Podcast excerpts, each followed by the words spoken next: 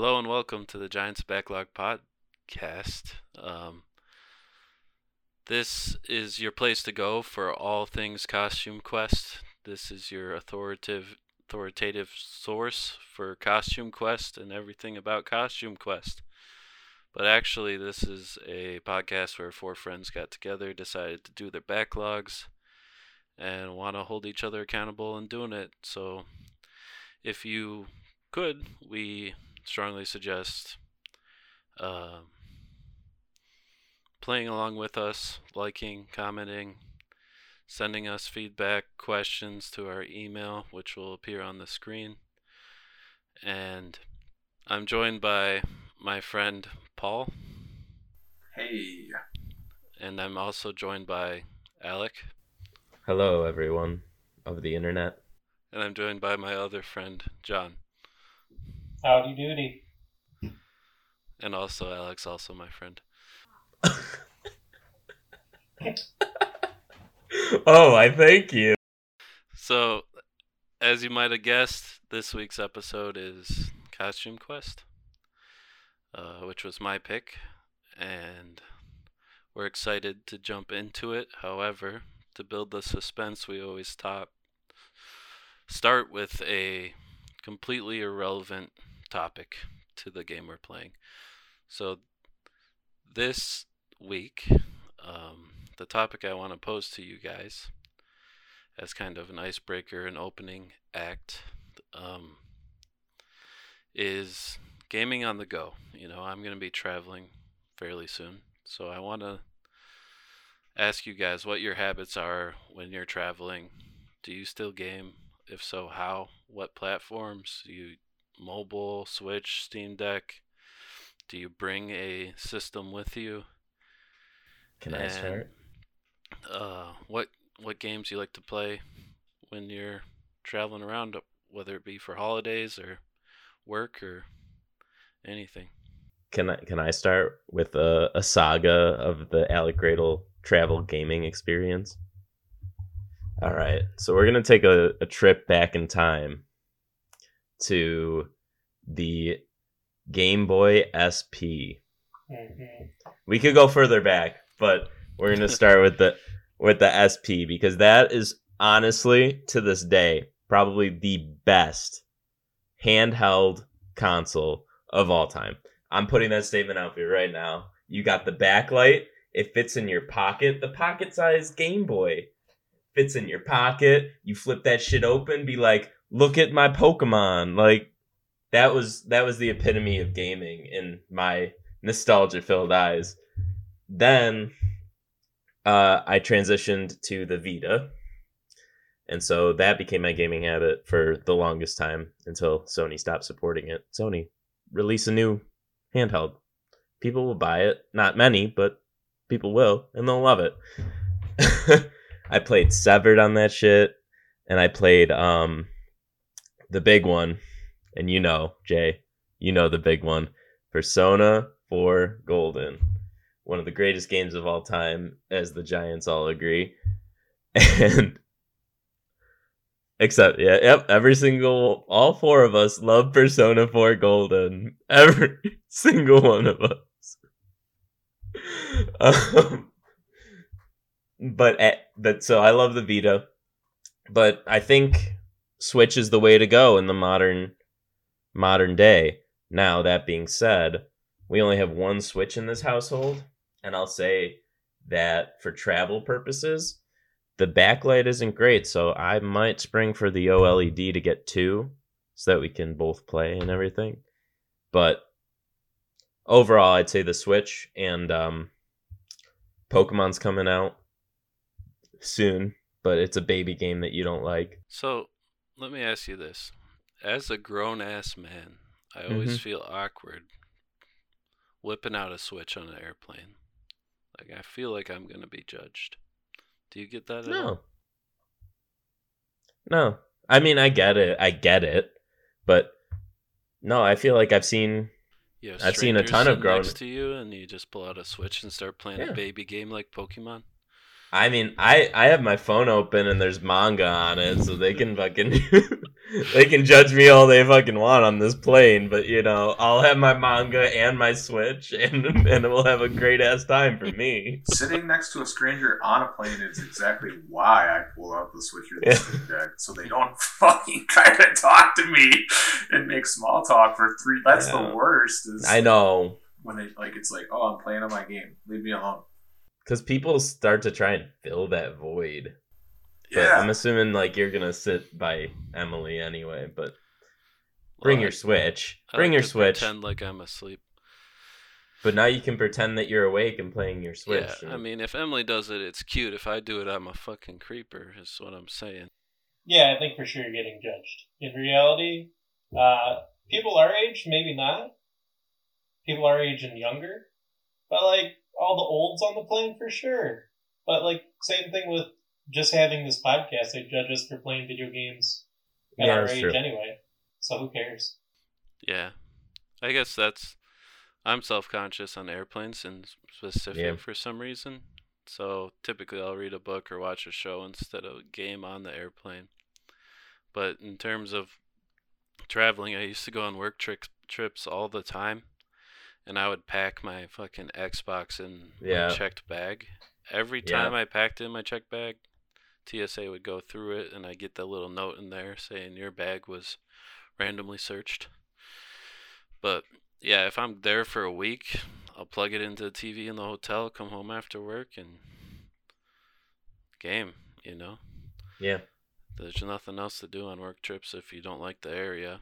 I mean, going to the bars with your cowork coworkers gets old after a couple days. So, Yep. but yeah, as a kid, I'm with you. I would love the drive to Florida. It was 22 hours, and it was my favorite part of vacation because I got 22 hours of straight Pokemon time. Oh yeah, man. You know exactly what I'm talking about. Yeah, and then going to visit family for holidays too. Yep. Like I'll bring a console On the it in, in my bedroom. When they go to bed, I'll I'll be gaming. You know. On the on the SP though, can we can we have a little segment where we rank or we each share our favorite hand, handheld of all time, like travel handheld? The DS was pretty good. DS was The Game Boy Advance Pretty XP awesome. also very good. Game Boy Color and Game Those Boy are- yeah, those are- Original. I mean, those were my first gaming system. same. know, that's all I got was Game I Boy got- Color and Pokemon Blue. I got po so I I joined in the next gen and I got my first ever Game Boy was the Game Boy Color with gold, the little like vintage one, and I I th- I wish I still had it because I I'm sure that was worth like a hundred bucks nowadays. Mm-hmm. Still, just for the vintage, it had the little Pikachu on it whose cheek would light up. It was awesome, man. Another thing I like to do when traveling is with Game Pass Ultimate. It's really great because I can stream right to my phone. So if I don't feel like the hassle with all the uh, backing up the console and everything, I'll just bring my phone and a controller, play Xbox games right on my phone. It's great. I've been doing that for Pillars of Eternity when I go on trips, so play it on my phone. So Do you play it on the the phone itself, or do you play it with the controller? you play it with a controller. Nice. Yeah, you Bluetooth the controller to your phone, and Yeah. I got Paul and myself last Christmas, or maybe the Christmas before, a little bracket you put on the controller, and you can mount your phone right on top. Oh, sweet. Yeah, it's super nice. And then now awesome. I haven't gone a, on a trip yet with Steam Deck, but I'm excited for that because you can also get uh, Game Pass on Steam Deck and also access all your Steam games. So it's just Two for another one, thing. Now I have to pack both my Switch and my Steam Deck. So Well, you know if you don't want want to play Pokemon, then you got I still have Steam to finish uh, Fire Emblem Three Houses. I've been dragging. dude. It's good. I like it. I made the wrong decision, and so I have to go back and replay hours Oh no! for my last save. So I've been like hitting the wall because Which I wait so you pick? long every time I go back. I forget which save it is, and I it's just such a such a pain in the ass. Um, the I picked the one with Edelgard, so I made the wrong choice. And then I played a couple hours and was like, "Oh shit, I need to go back." I just played with that house the whole time. Well, yeah, I played with that house, but I made the wrong choice in the end game. I sided with the Oh. wrong side. Gotcha. There's no wrong choices, Jay. You just gotta accept the consequences. I want to hear from John. Um, yeah, I haven't had a handheld or anything to take while traveling in a while. As a kid, I had uh, Game Boy Advance was my first one, and then the Game Boy SP was an absolute game changer uh, with that backlight. Because remember on the Advance, you had that uh, top light that was like Yeah. the attachment. The reading it- light. Yeah, and it would always die. Um, Like it you know, drained your battery even faster so too. Fast. That thing sucked. Like even as a kid, I didn't like that at all. And then you're like searching for like a sunny spot to play it. But like when I got my SP, that was a game changer. Funny story about my SP. I actually won my Game Boy SP out of a stacker machine uh, when I was at a skate party at for my element at my elementary school. So that was That's like awesome. yeah, that was like one of my proud moments as a kid. I ended That's up, uh, freaking awesome. yeah, showing that thing off, and it was cool too. I think I got it in the closet maybe too, uh, in my or it might be in the basement now in my like memory box or whatever. But uh, yeah, that was that was really cool. And same thing. Uh, I don't even know what I had for it. I had like one Street Fighter game for it, and then I had. It was mostly Pokemon, right? Like I think that's Yeah. what everyone played on it all the time. Hundreds of hours. I Yeah. can pull out my Emerald. My Emerald has like 600 hours on it. I got like 50 level 100s. Yeah, it was fun. What about nowadays? Do you game when you travel? No, I don't even have a laptop. Yeah, So- but you you play Hearthstone and stuff, don't you? Oh, true. On mobile. Yeah. I, I still play, uh, yeah, I play. That's like the only game I play on my phone. RuneScape on your phone too. Yeah, that's true. I still do that. True, true. I haven't done that in a while, but yeah, I almost forgot that RuneScape has a mobile app. It's good though. Good for like your mindless grinds. Can't really do anything quick intensive on it, but there's Last a lot but, of mindless grinds in that game. last but not least, Paul, what are your on-the-go gaming habits? Yeah, I was also a Game Boy kid. Um, the system I have the most nostalgia for is the GBA, like you guys talked about. Um, I don't remember any specific games. Like yeah, Pokemon and some other dumb pixel ones. Um, I just uh, like I'd get a game and it'd be like, "Hey Arnold, the game," which I don't know if you guys. And it's just like I like that's the only game I had, so I just played the shit out of it because I just didn't get new games. I'd get like three or four games a year max. So like no matter what it was, like how big of a piece of shit game it was, I just played it because it was the only thing I had. That's such a good point. Can we talk about that for a second? How every Yeah. single game was fun back in the day. Didn't Yeah. matter Everything. how bad it was. Every game I could sink 100 hours into and just love. And I like I think God, Jay's being a talked kid's so nice. like, yeah, um, I miss just being a never kid. beating games as a kid. Like I definitely never got past like the first, like the second or third level of that Hey Arnold game, but I played the shit out of it. What about nowadays? What do you do, Paul? Um, so I have a Steam Deck, I have a Switch. Um, I have an old laptop with a discrete GPU, so I take all of that stuff with me when I travel. Uh, depending on what games I've identified that I want to play. Um, I don't know. I beat Celeste on a plane, It's a good one.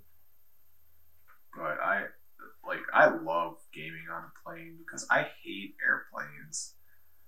It's uncomfortable. I get the middle seat, but I take out my switch and I turn on Celeste, and I'm not in the airplane anymore.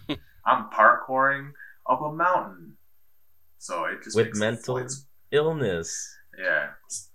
So it makes the flights go by faster. I don't have to talk to the people next to me about work because that's all anybody ever wants to talk about is either sports or work. Kids, kids. I can't- People love talking about the kids. Well, I Um, can't. Yeah, I don't want to talk about any of that. I don't want to. Got your two cats and a dog. You can mention.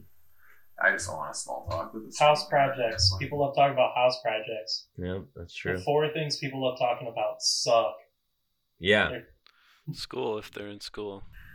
Yeah, I, I never love talking about sports system. though. I'll talk about sports with anybody. Yeah, I'd rather just, I'd rather be gaming. But Comment on this video with your sports questions for John. Like I don't have good answers. like I, I'm into the cloud gaming if the hotel has good enough internet. Like I, I played Halo Infinite on my phone.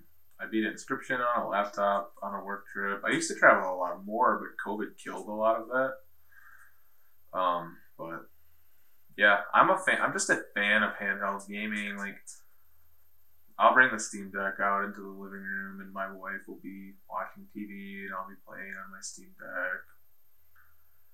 Um, it, I don't know. I just like to sit back, hmm hold it in my hands, maybe because that's how I like the first ten years that I gamed. That was predominantly how I played was stuff on Game Boy Yeah. before I got like a PS One or two.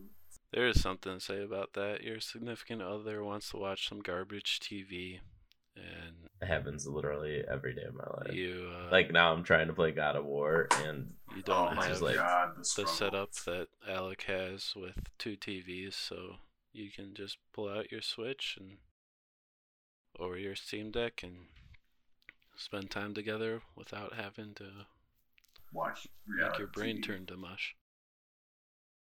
it is nice. It is a nice setup. Yeah. uh, and we can all uh, sympathize with you, Paul, since we're all giants.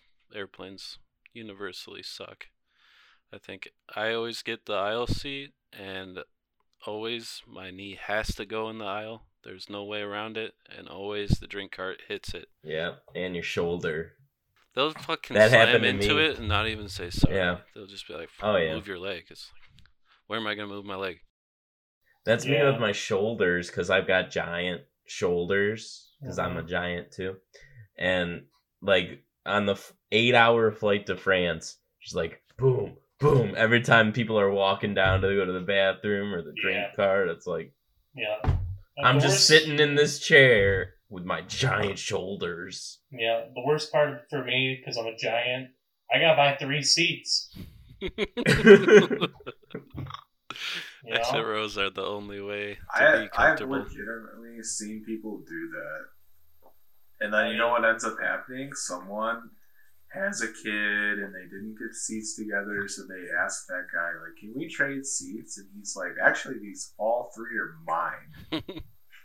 I've seen that happen. And like the dad was about to fight this guy because he wanted to sit with his kid and his wife. And this oh. guy had the whole all three and wouldn't like trade with them. If I had the money to buy three seats, hell yeah. If anyone wanted my seat, Yeah. yeah, I'm fighting them. Should have had a little bit of foresight and gotten seats together. Yeah, you, it's like an extra 30 bucks to pick your seats together. Like Yeah, it's like it's all and it's these- you know how much it is to buy three seats together the same as you would have paid for your three tickets Yeah. But it's free if you fight the guy for his seat. So, My my old boss was a bigger guy, and he would always upgrade his ticket to uh, whatever, not first class, but the one under it, so that he'd have more room for his belly. I always do that too if it's uh less than fifty bucks. If Yeah, I'm it flying just for work because all expensive. it guess who sucks just got delta silver status You're too close Oh, to nice. people. I mean, like, I don't know how they haven't figured it out to where they can spread it further out, but just make the plane wider. but then they'd add an extra chair. They would just cramp. Yeah, exactly. Well, if they made the plane wider, they probably wouldn't fit into the airplane lane. Yeah, the airplane hole.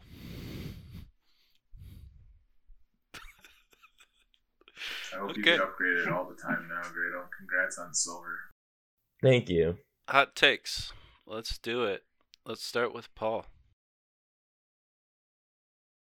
Um, hot take. Um, I kind of I don't know if this is a hot take, but I kind of felt like this was a reskin of Psychonauts, at least in terms of presentation. What's the guy's name from Double Fine? Tim. Uh, Schafer. McGraw. yeah, Tim Schafer. Yeah, Tim McGraw. Tim Schafer. It's like, all right, Tim. How many people worked on this game? Like, it seemed like they grabbed a lot of, and I, I don't know about game development, but it seemed like they grabbed a lot of assets from. Well, I'll tell you about game development in a few minutes. Great, hot take. It seemed like a, a small project, um, but I think it delivered for what it was. It was cute. I liked the. that hot take sucks. You're just explaining the game. John, hot take. The target audience for this game is seven and under. All your guys' hot takes suck. Is this not a target audience of seven and under? I felt like this game was trying to explain how Halloween works to children. I don't know. Game was super inoffensive. Okay. I thought this was like a tutorial for how trick or treating worked. Okay. Um, this game belongs on the shelf of a museum as one of the top 100 games of all time. What? Oh. It's Oh, an interesting hot. That's a hot take he liked. That's a lie. it's a good hot it's, it's hot. I think this is the top ten Halloween games of all time.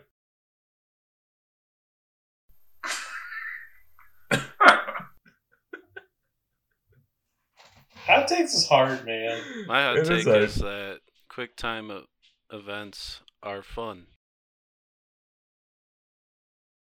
It keeps you engaged. Yeah.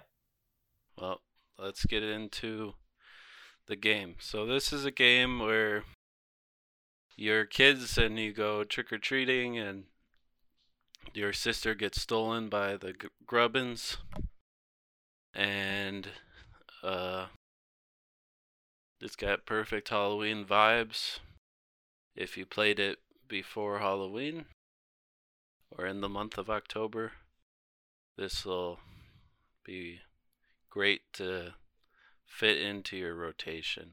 Uh, Would you consider it a cozy game? it is cozy, I would say. Um, the whole premise of the game is you're getting different costumes. These cute little kids put on the costumes, and when they get into a turn based battle, they become what their costume is. So, a giant mech, a vampire, uh, Unicorn. unicorn, french fries. It's got it all. A little bit about the development of this game. It was uh, it's a Double Fine game, which most people associate with Tim Schafer, like Paul. But actually, the lead designer on this game was a lady named Tasha Harris, who was a former animator at Pixar. Hmm. Double Fine also has made games like Psychonauts, Brutal Legend,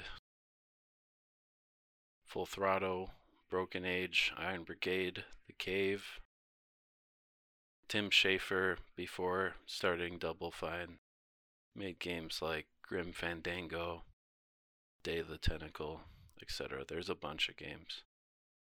Mm-hmm. And they do have kind of a unique look, a unique style that is kind of a through line b- between all their games. I wouldn't say it's a reskin Psychonauts. I don't think that's No, it's just the art style because they have the artists. yeah, that's kind that of their fingerprints on it, you Yeah. know. Uh, so they at Double Fine, they have this thing called Amnesia Fortnights. And the idea is whatever game they're working on currently, stop working on it for two weeks. Forget that you're working on it since the amnesia. Two weeks for the fortnight. And split up into four teams and make game demos. So this actually was born of that amnesia fortnight that they took during the development of Brutal Legend. After they finished Brutal Legend, they looked at what they made, and this one got greenlit to be a small downloadable game on I think Xbox Arcade. Mm-hmm. That's really interesting. I like that a lot. So It definitely seems that way. Tasha Harris said that she considers this game to be influenced by Dragon Quest, uh, Final Fantasy, Earthbound, and Pokemon, which you can kind of see. She also said she wanted to make a game that was like RPGs that she loved growing up, but modernized so that it looks cool to people and people enjoy it now. Now, now, when this game came out was 2010, October 19th, 2010. This was a game that got completed in less than a year. Mm-hmm. So they took the concept from that Amnesia Fortnight and made it into a cute little downloadable game for the Halloween season.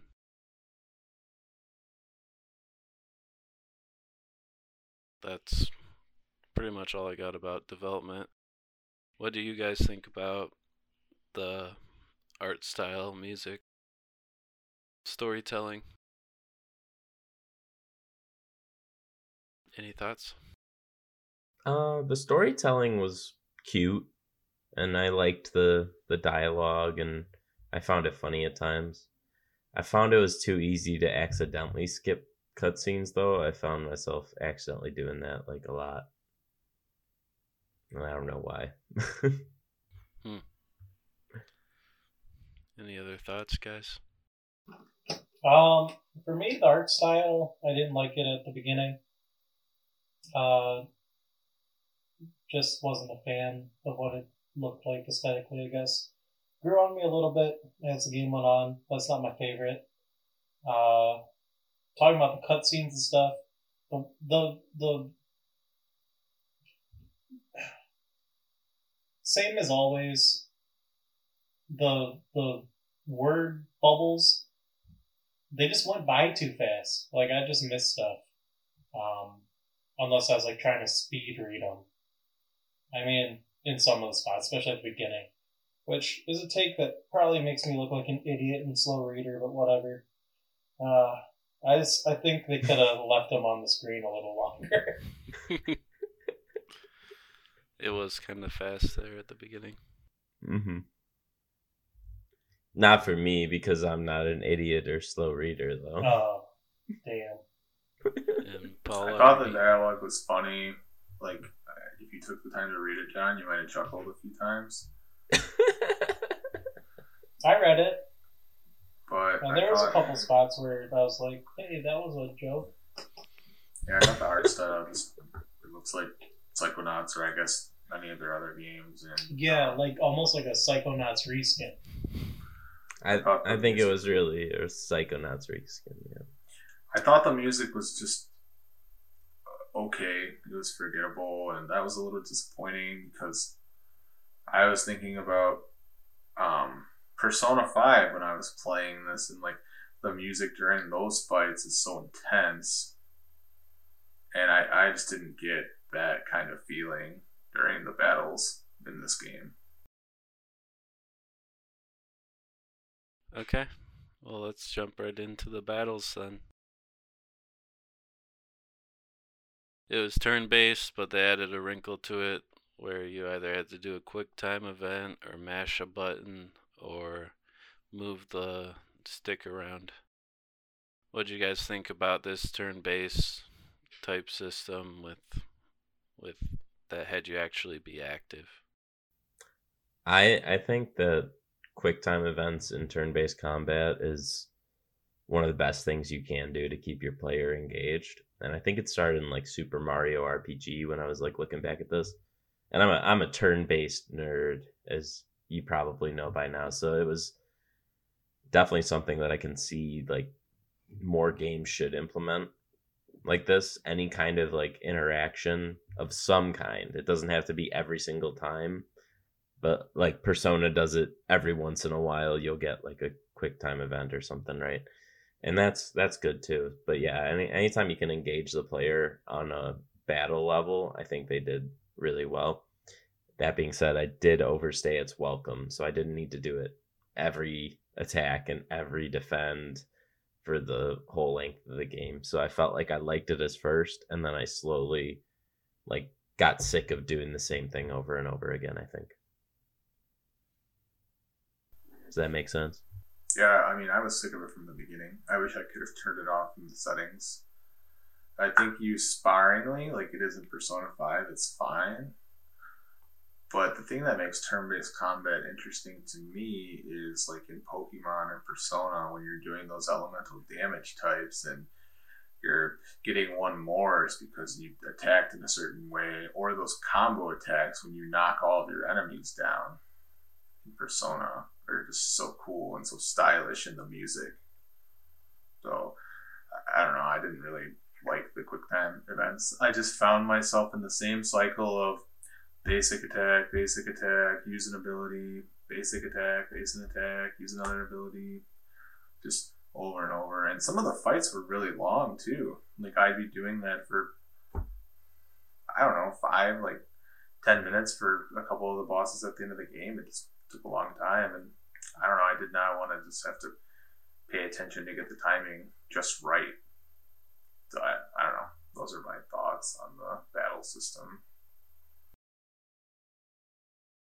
Yeah, I mean, for me, I go to scratch my nose or something and miss a quick time event or miss a block, and I'd be screwed. Or, I mean, I like to do things while I play a turn based game, so I prefer being less engaged. Like, I can set it up, press A while I'm eating, and get through some battles that way, or, you know, have uh, have a football game going on my phone that I can just like queue up the turn based combat and fight through it while I'm multitasking. So for me, I actually didn't like it either. I wish it would have just been a basic turn based turn based game without it and I actually found myself using the the ones that didn't have the quick time event. I would use the button mash costumes or the move the stick costumes because it was just easier to do every time. Mm-hmm. Not have to pay as much attention. Not because you actually like their special or anything. No, I just would have all the ones with the wiggle the stick and I just like be wiggling the stick. All three. okay. Uh what did you guys think about the exploration?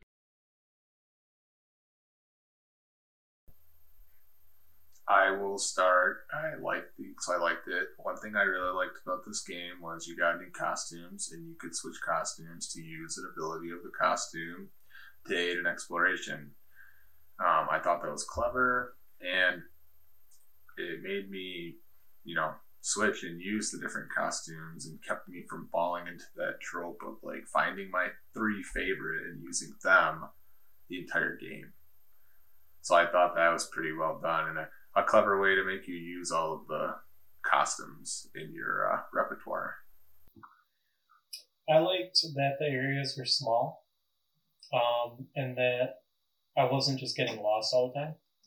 Uh, even if I needed to find that last house, I could go up, you know, three streets and just find the one with the lights on. So, you know, like when you have to explore, when exploration's a major part of the game, and finding things is a major part of the game, and the area is so large that if you skip something or miss something and have to go way, uh, have to retrace your steps through this large area, I find that annoying in a lot of games. Whereas, like in this, it was nice and small. Uh, if I missed something, I go back and get it. One thing that I didn't like, which is something that uh, I feel like a lot of games do, is well, one, it was the there was candy and everything, right? So you hit mailboxes, you hit uh, fire hydrants, garbage cans. There's candy and everything. How long did you do that for? Huh? How long did you do that for? Well, I hit basically everything I came across. Oh and my I feel like uh, I feel like that's something a lot of people do, right? It's like it's collecting, it's uh, it's it's fun, but when you realize that there was no reason you did it, it's annoying.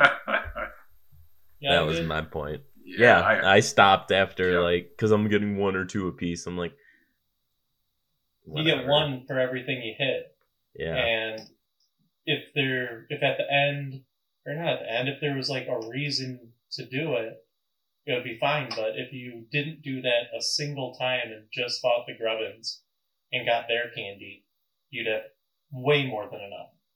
So like having that kind of thing in a game is fun if it's meaningful. yeah. Like each one hit was more impact in terms of the battle, right? Instead of 800 for one battle and one for hitting, you know, reduce that battle down or increase the hit. Yeah, I see what you're saying. What do you guys think about finding the chests with the costume pieces or the candy? That was fun. Yeah, like like Paul said, I mean, I liked the fact that I had to think of like, oh, here I got to use the light or I got to use the shield to like progress into this next area or get the thing I need to get. Um, so that was yeah, that was fun collecting the costume parts, and um, I guess going door to door was probably the weakest part for me in terms of like the questing because I liked talking to all the people and everything and getting those types of quests, finding the kids and those. yeah, other quests, but- dialogue from Yeah. just talking to the random and like that was my favorite part of the game was just walking around talking to these uh, NPCs, Mm-hmm. bobbing for apples. Yeah, bobbing for apples was good. But yeah, I think the weakest part was the main part of the game of going house to house and and like, oh, do you get candy at this one or do you have to battle in the combat system? I did find it funny though that like throughout the entire game, even on the fiftieth house, on the fiftieth, you know, fiftieth door you're knocking on, you knock on the door and then it's the music, dunna dunna or whatever it was, and it's just leading you into what's it gonna be? Is it gonna be the candy or is it gonna be a fight? And it's like the fights weren't hard enough for them to be for it to be like such a negative trade off or like so much suspense in the music. That's all it was. It was suspenseful music every time you knock on a door, which I thought was funny because like either way, who cares? Right. But just talking about uh, the chess, I I liked the chess for costumes, uh, like like for all the points you guys said. But for the same reason that I didn't like hitting the mailboxes and stuff like that, one of the reasons for that was that there were these chests that gave you more candy anyway, and you need to find them because you're not going to not click on it. There might be a costume piece in there, and so it, it's it's one of the reasons that the hitting the random objects was pointless. You know, if there were only costume pieces in the chest, I think that would have been better. I agree. It was always a bummer to open one of those, and it's like, well, fifty candy, sick. Yeah. Yeah. Um, what was And we just don't have the we just don't have the childhood glee that these kids have when they get their candy. Because I did. I was. Oh, you did one? Eating my you candy corn. Were you sitting there with a bowl of candy next to you every time you got a chest with candy in it. You're Yeah. like, oh yay! 20 I get to eat pieces. fifty pieces. What What was everybody's favorite costume? Oh, it's so tough. Um, mine's pretty easy. My favorite costume was the robot because in the overworld you get to move fast. Yeah. Yeah. I always liked- would I- switch back to the robot to just traverse. I had the robot on. Yeah, mine's also the robot because I had it on at all times for traversal, and the special was like the most overpowered one. It burned them and did splash damage. I think the vampire was the most overpowered special. I Yeah, I had- the vampire. I had vampire, unicorn, It and did damage, robot. and it healed you at the same time. That's what I. When you said vampire earlier, I was like, there was probably a life steal. It was probably a life steal costume, which sounds pretty good. Mhm. Yep. Yeah, the vampire was OP. My main party was robot, knight, and unicorn. for Really? Most fights. Yep, I thought the knight was good. He was tanky and he could shield the unicorn or the robot. But then, yeah, two quick time events. I thought the ninja was kind of pointless. I like Ninja. Ninja was good for the boss battles where they target people. Yeah. My main party was uh, pumpkin. Oh, What do you- pumpkin was What do you might call Interesting. it? The vampire and the fries. I never Throw that used a salt. single one of those abilities. Was the prize I never used a single one of those costumes in a fight. Yeah, the fries was was good because it was just the move the stick one, so that was easy. and the special stunned everyone for a full Yeah. turn. It stunned everybody. Oh, I did a I did a stun lock for Lucy where I would put her stamp as the stun stamp and then their fry costume would be her special so I would just keep throwing stuns with her Oh, the whole Yeah. time. I used that one too. Egg on your face, or whatever it was called. Yeah, it was egg on your face and then the two ply TP was the better version. Well, now, and I do want to say I played Costume Quest 2 as well, Oh, and they made it so you always have the rollerblades, so you don't have to swap out of your costumes. that's, that's nice. smart. That's a good move. Now, what was everybody's favorite stamps? We already started talking about it. Oh, okay. What did everybody use? I'd stick to the basic ones, you know, splash damage, more damage. Was my I yeah, jam. I didn't do buffs. I did the um reply damage on the two people, and then I did the Yep. stun on the third person. Same. I had counterattacks, uh, strong counterattack, and egg on your face. Wow, look at us. I didn't use those at all. That's all I used the entire. Yep. I It's funny. initially had like I had splash damage on at one point, but I decided like the splash was too little damage to be worth it. Because you do your regular damage to one, and then you do like twelve to the other two. So I was like, nah, it's not good. Then I had like uh, power, like strong attack increase, and that was pretty good actually. Because that almost that, that almost doubled your attack. Like you went from like Oh, it did. sixty to like hundred um, when I was using it. So that was pretty good. Um, but I realized, or not realized, but figured, you know, I could do 60 to 100, or I can use counterattack and just do 60 again. That seems like more. So I did that. Yeah. Okay. So I like I would like to quickly talk about all the areas. Um, so first off, you have your subdivision, Auburn Pine. Secondly, you have uh, the mall, Autumn Haven Mall, and lastly was the like fairground area. It was called Fall Valley. Do you guys have a favorite of the three? What did you like about them? Just talk about it. I don't know. I probably like the subdivision the most because it felt like uh, just trick or treating on Halloween because that's what it was. Um, yeah, I mean it was pretty standard, and I don't know. It wasn't because like you're using the most abilities or you're you were uh, had or it was the most difficult to find stuff or anything like that. It was just the vibe of it was cozy. Uh, just going house to house trick or treating. Yeah, I'd agree with that. I I think I identified most with the first area of just overall best fit for the game and everything. The mall was was fun to explore and everything was fun to explore. But the first one I was like, "Oh, this is where I fell in love with the game of like, oh, this is a fun Halloween game. You're in your neighborhood." Yeah, there's a lot of charm with the neighborhood and like you guys have talked about the cuteness of the game. I think that's like the most cozy area. I didn't like the mall as much because at least the first part is so dark, and they kind of introduce like you get the spaceman costume, and now you use the light and you walk slow.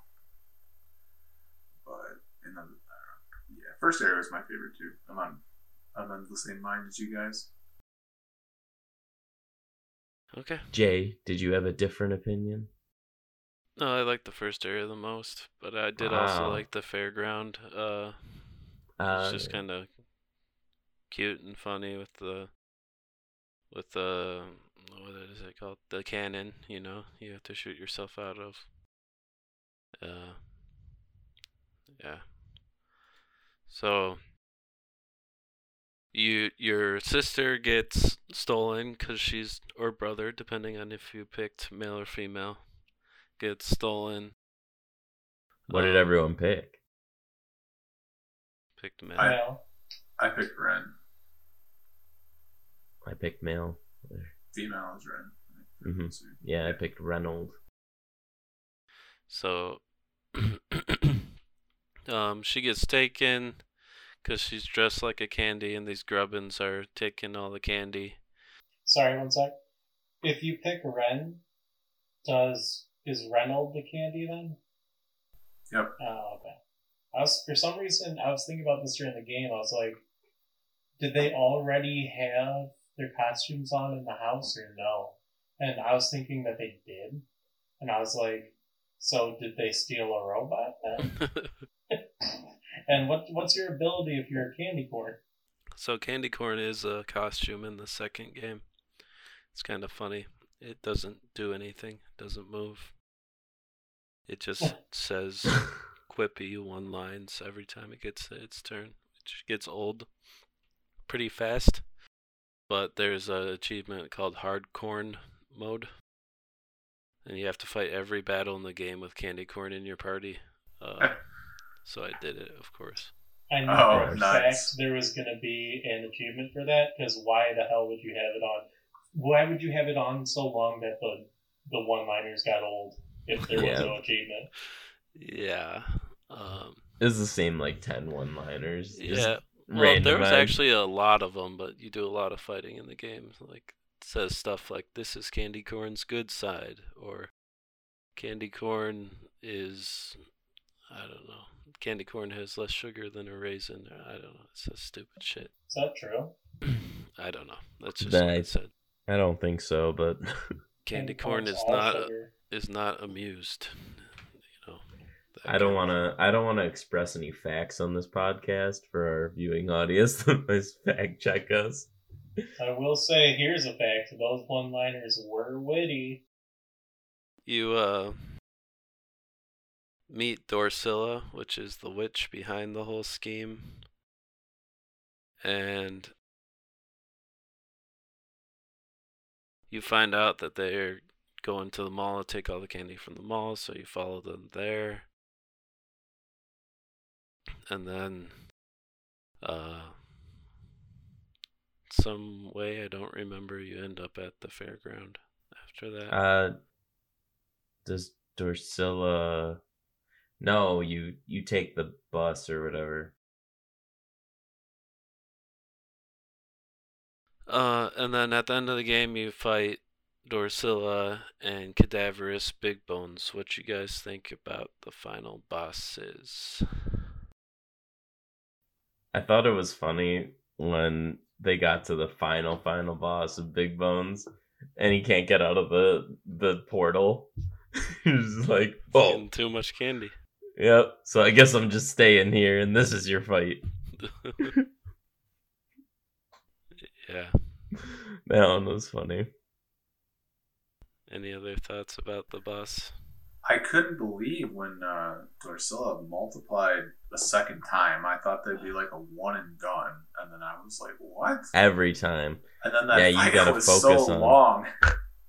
You gotta like fo- and I I figured this out too late, where I would try and kill her clones for the first like two times she did it, and then I was like, really, I need to be focusing on her ninety percent of the time because when she summons the clones, they're gonna be smaller and smaller and smaller. So like you gotta chip her down as fast as possible. Did you guys wait? So I never had her multiply a second time, but when she did, let's say she multiplied the first time and she has three clones out there, she could multiply again and have like seven clones out there. No, it's she just respawns the clones Oh, okay, when yeah. when you kill them. Until the final boss, I I always ran. I think it was robot, robot, astronaut, Statue of Liberty. Yep, So that was, I was me too. always just like super high damage focus. Yep. So yeah, I just like you said, I just focused her down. Uh, I never had her multiply a second time. Yeah, because you didn't focus on her Clones. her clones. That was the key was not to focus on her clones. That was a cool moment though. Like that was like an oh shit moment when it happened again. I was like, oh, I haven't played too many. I don't know if I've ever played a game where there's like a multiplying that happens on like a big what I thought was final boss fight, and then they multiply it again. So I was just kind of like, whoa! It woke me up. I was doing those quick time events again.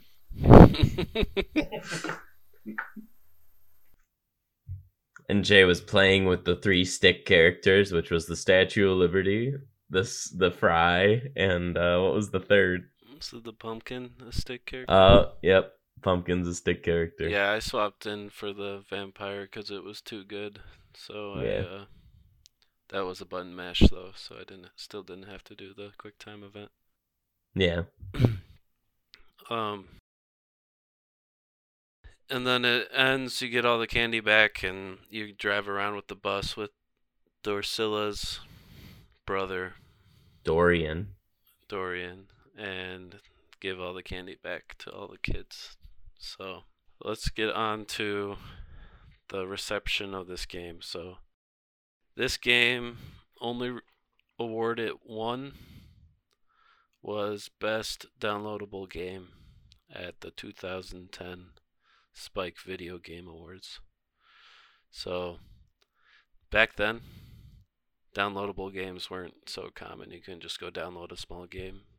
You bought the disc, and these were kind of rare. So just a different time frame to look at this game in the lens of like in 2010 had we played this game probably be pretty sick. And the reviews it got at the time though were all like sevens sevens eight sixes. So to be expected i think. But speaking of reviews what are the scores would we all give it? I want to start with alec knowing now that it was a two week idea and a one year game, it definitely makes sense and puts it into context. It felt very um, concise in what it was, but I thought it was cute and the gameplay was fun at first, but overstayed its welcome. So, because of those factors, I'm giving it a six out of 10. Six out of ten. John, you're next. Yeah, I thought this game had a lot of potential. Um, the first time that the uh, turn-based combat, you went in and you turned into the robot and you look over and your buddy's a knight. Like the first, like the first few times you're doing that, I thought it was really cool. Like the contrast in art style between the game and then you go into this and you got like this uh, photorealistic you got this like realistic looking transformer if that's a real thing. I don't know how you have a realistic transformer but anyway like almost like a realistic larger than life robot and a knight next to you it's like this is pretty cool you know? But the combat, the way that the turn-based combat was set up, wasn't interesting enough. I don't think. I don't think the fights were interesting enough, and they became very repetitive uh, throughout the game. There wasn't enough enemies. There wasn't, you know, just stuff that if this was like a bigger game, I guess they probably would have uh, added, but because it's such a small game, small team, whatnot, uh, small whatever scope, uh, you know, it's lacking in that way. Um, and since that's the main, the main like gameplay, uh, you know, it hurts from that. Yeah, and we talked Um, about it the last time where it really sucks when they just reskin the same three characters three times and it's like that's not nine enemies, that's three enemies. Yeah. It's funny that So- you touched on that. Yeah. So I mean, I I did enjoy it. Um, this is the first game in a while I played on the couch, like on my console, and I think it probably gains points just because of that. Because I think uh, I enjoyed it more just because of that fact. Um, but still, even with that, I'd give it a five out of ten. Paul. One thing that I really liked that I don't know if I touched on was just the concept of a kid wearing a Halloween costume and then you go into a, a battle and it morphs into a full giant robot or a big bag of fries or a unicorn. And I, for how small of a game this was like those animations were cool. And think I would echo a lot of what you guys have said. Like this was just a comfort food kind of game. Like it's not my favorite candy bar, which would be like a Snickers, but it's not black licorice, my least favorite candy. It's like a it's like a Three Musketeers. It's right around the middle. But Three I, Musketeers is bottom half. Yeah, I was gonna say you're gonna put that in the middle. What's your I would- quarter and what's your Three rank Three quarters. Musketeers at the top, man. I like What's Three not to like? I love Three I like Musketeers. I just like- Milky Way would Milky Way baby be the three quarters mark if we're now ranking our candy I scale? put. I I think put. so. And then almond joy is like your fifty percenter. Is the fifty percenter I think. or so. the one quarter? Maybe I don't know. I okay. So yeah, for me, Three Musketeers is a six out of ten. All right. Six out of ten for Paul. Well, I mean, we already talked about it, but that's what made me pick this game is just how strong that pitch is, right? You got these cute little kids. Their costume is a cardboard box with colored in with markers, and they go into a battle, and in their imaginations, they're a huge robot. You know, that pitch on its own is so strong and and uh, compelling by itself. So Well, uh, South Park kind of took that with their stick of truth and whatever, right? yeah, This was before those games, wasn't it? yeah, Mhm. yeah, they took it. But so as a concept, I think it's a 10 out of 10 concept. Now, when you get down to actually playing the game, it's not so fun. Did have some cute moments, did have some nice moments. Uh, and I enjoy a shorter game. If it's something I can get through that's not a daunting task, like I'll have longer games I'm playing, and then I need a break and I just need to do a short game. So uh, it might be unfair, but some of these shorter games get bonus points for me just because of the ease of getting through it in a weekend or a night or you know a couple sittings. So that being said, I'm not a big fan of the double fine art style. Uh, don't really like it, but and I'm not a big double fine guy altogether. But just the pitch of this game sold me on it and made me pick it for this podcast. So I agree with you guys. I wouldn't put it at a five, but I'll put it at a six. My score is a six out of ten. And we hope that you will join us back in the next two weeks for the game that Paul is about to pick right now. Okay, so I did a thing here, and Jay is the only one who solved the puzzle. yeah, I solved it. So Wait, what did you do? in our uh, our drive, I on our episode list, I filled it out early, like a, like a couple weeks ago. So the game I picked is there. Oh, Do you want me to announce it? Yeah, Jay, go ahead and tell us the. Paul's uh, pick for n- next podcast. I'm gonna find it. Resident Evil 4. Oh, Let's co-op this. oh yeah. Wait, can we co-op it? Oh, don't know Hell if Ford yeah, has we co-op. Hmm? Is it Somebody co-op? else- I will stream it.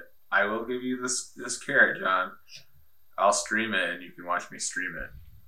Uh, Grado's going over there it. this weekend, and Yeah, they're gonna, we're gonna co-op it. couch We'll co-op, co-op hand off Yeah. it. But I this is a series that I really got into with Seven when that came out. I played that in twenty like I didn't play when it came out. I played it in twenty eighteen, and I really dug it. Like hmm it's, it's the probably the scariest game I've ever played. Fuck And it, off. No. Four, that's four seven. isn't seven Yeah. is. Four is Oh, yeah. So okay. l- let me finish. Uh, so I went back and I played one remake. I played, played two one remake. remake. I played three remake. I recently just finished Code Veronica, which doesn't have a remake. It's a game that came out in 2000. It's got old school tank controls and man, it's just a game from a different era. It's one of the hardest games like I, I I've played in recent memory, just in terms of clunkiness and mechanics. I I got to this boss and I'd been saving in the same save file for five hours. It's a ten hour game approximately. I did not have enough ammo and healing to beat this boss because it's a I don't know like okay, can I spoil it for you guys or do you want to play it? Which one? Code Veronica. Oh, I'm not playing it. John's not playing it. I don't have to spoil, but I got to this fight and I did not have the resources to win this fight, and I had no prior save to reload. So I just law I had to restart and play what I did over and like save ammo and save healing for that fight. So yeah, I just never had do that. I don't know if I've ever had I- to do that before. I only played Resident Evil 1, and this was when I was one man alpha in my gaming loft, if you guys remember.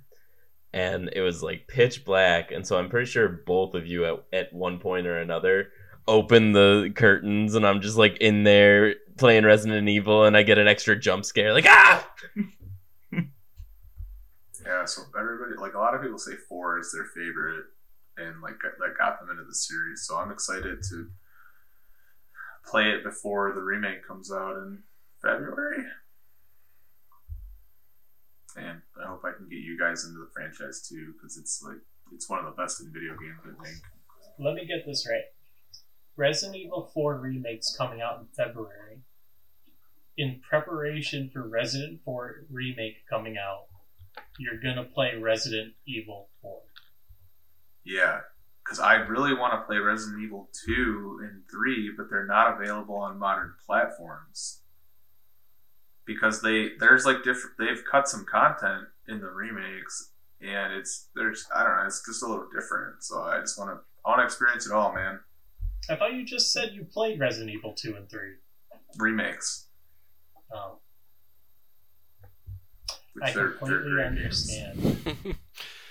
I'm I'm looking forward to it. I've always started a bunch of Resident Evil games. I think the only one I finished was five or six. I forget.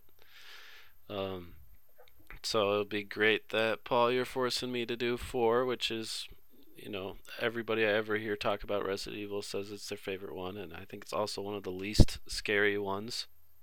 So that'll be good for John. Yeah, and uh and I mean, I'm looking forward to it. John, think of it like Hunt. There's just zombies, and it's you have a gun. Yeah, but you need to save ammo and healing right here.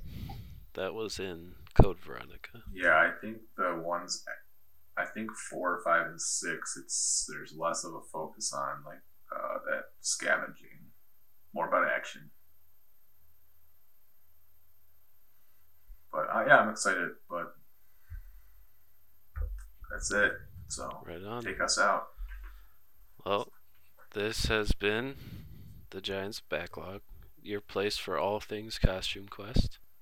And we will see you next time for when we become your place for all things Resident Evil 4.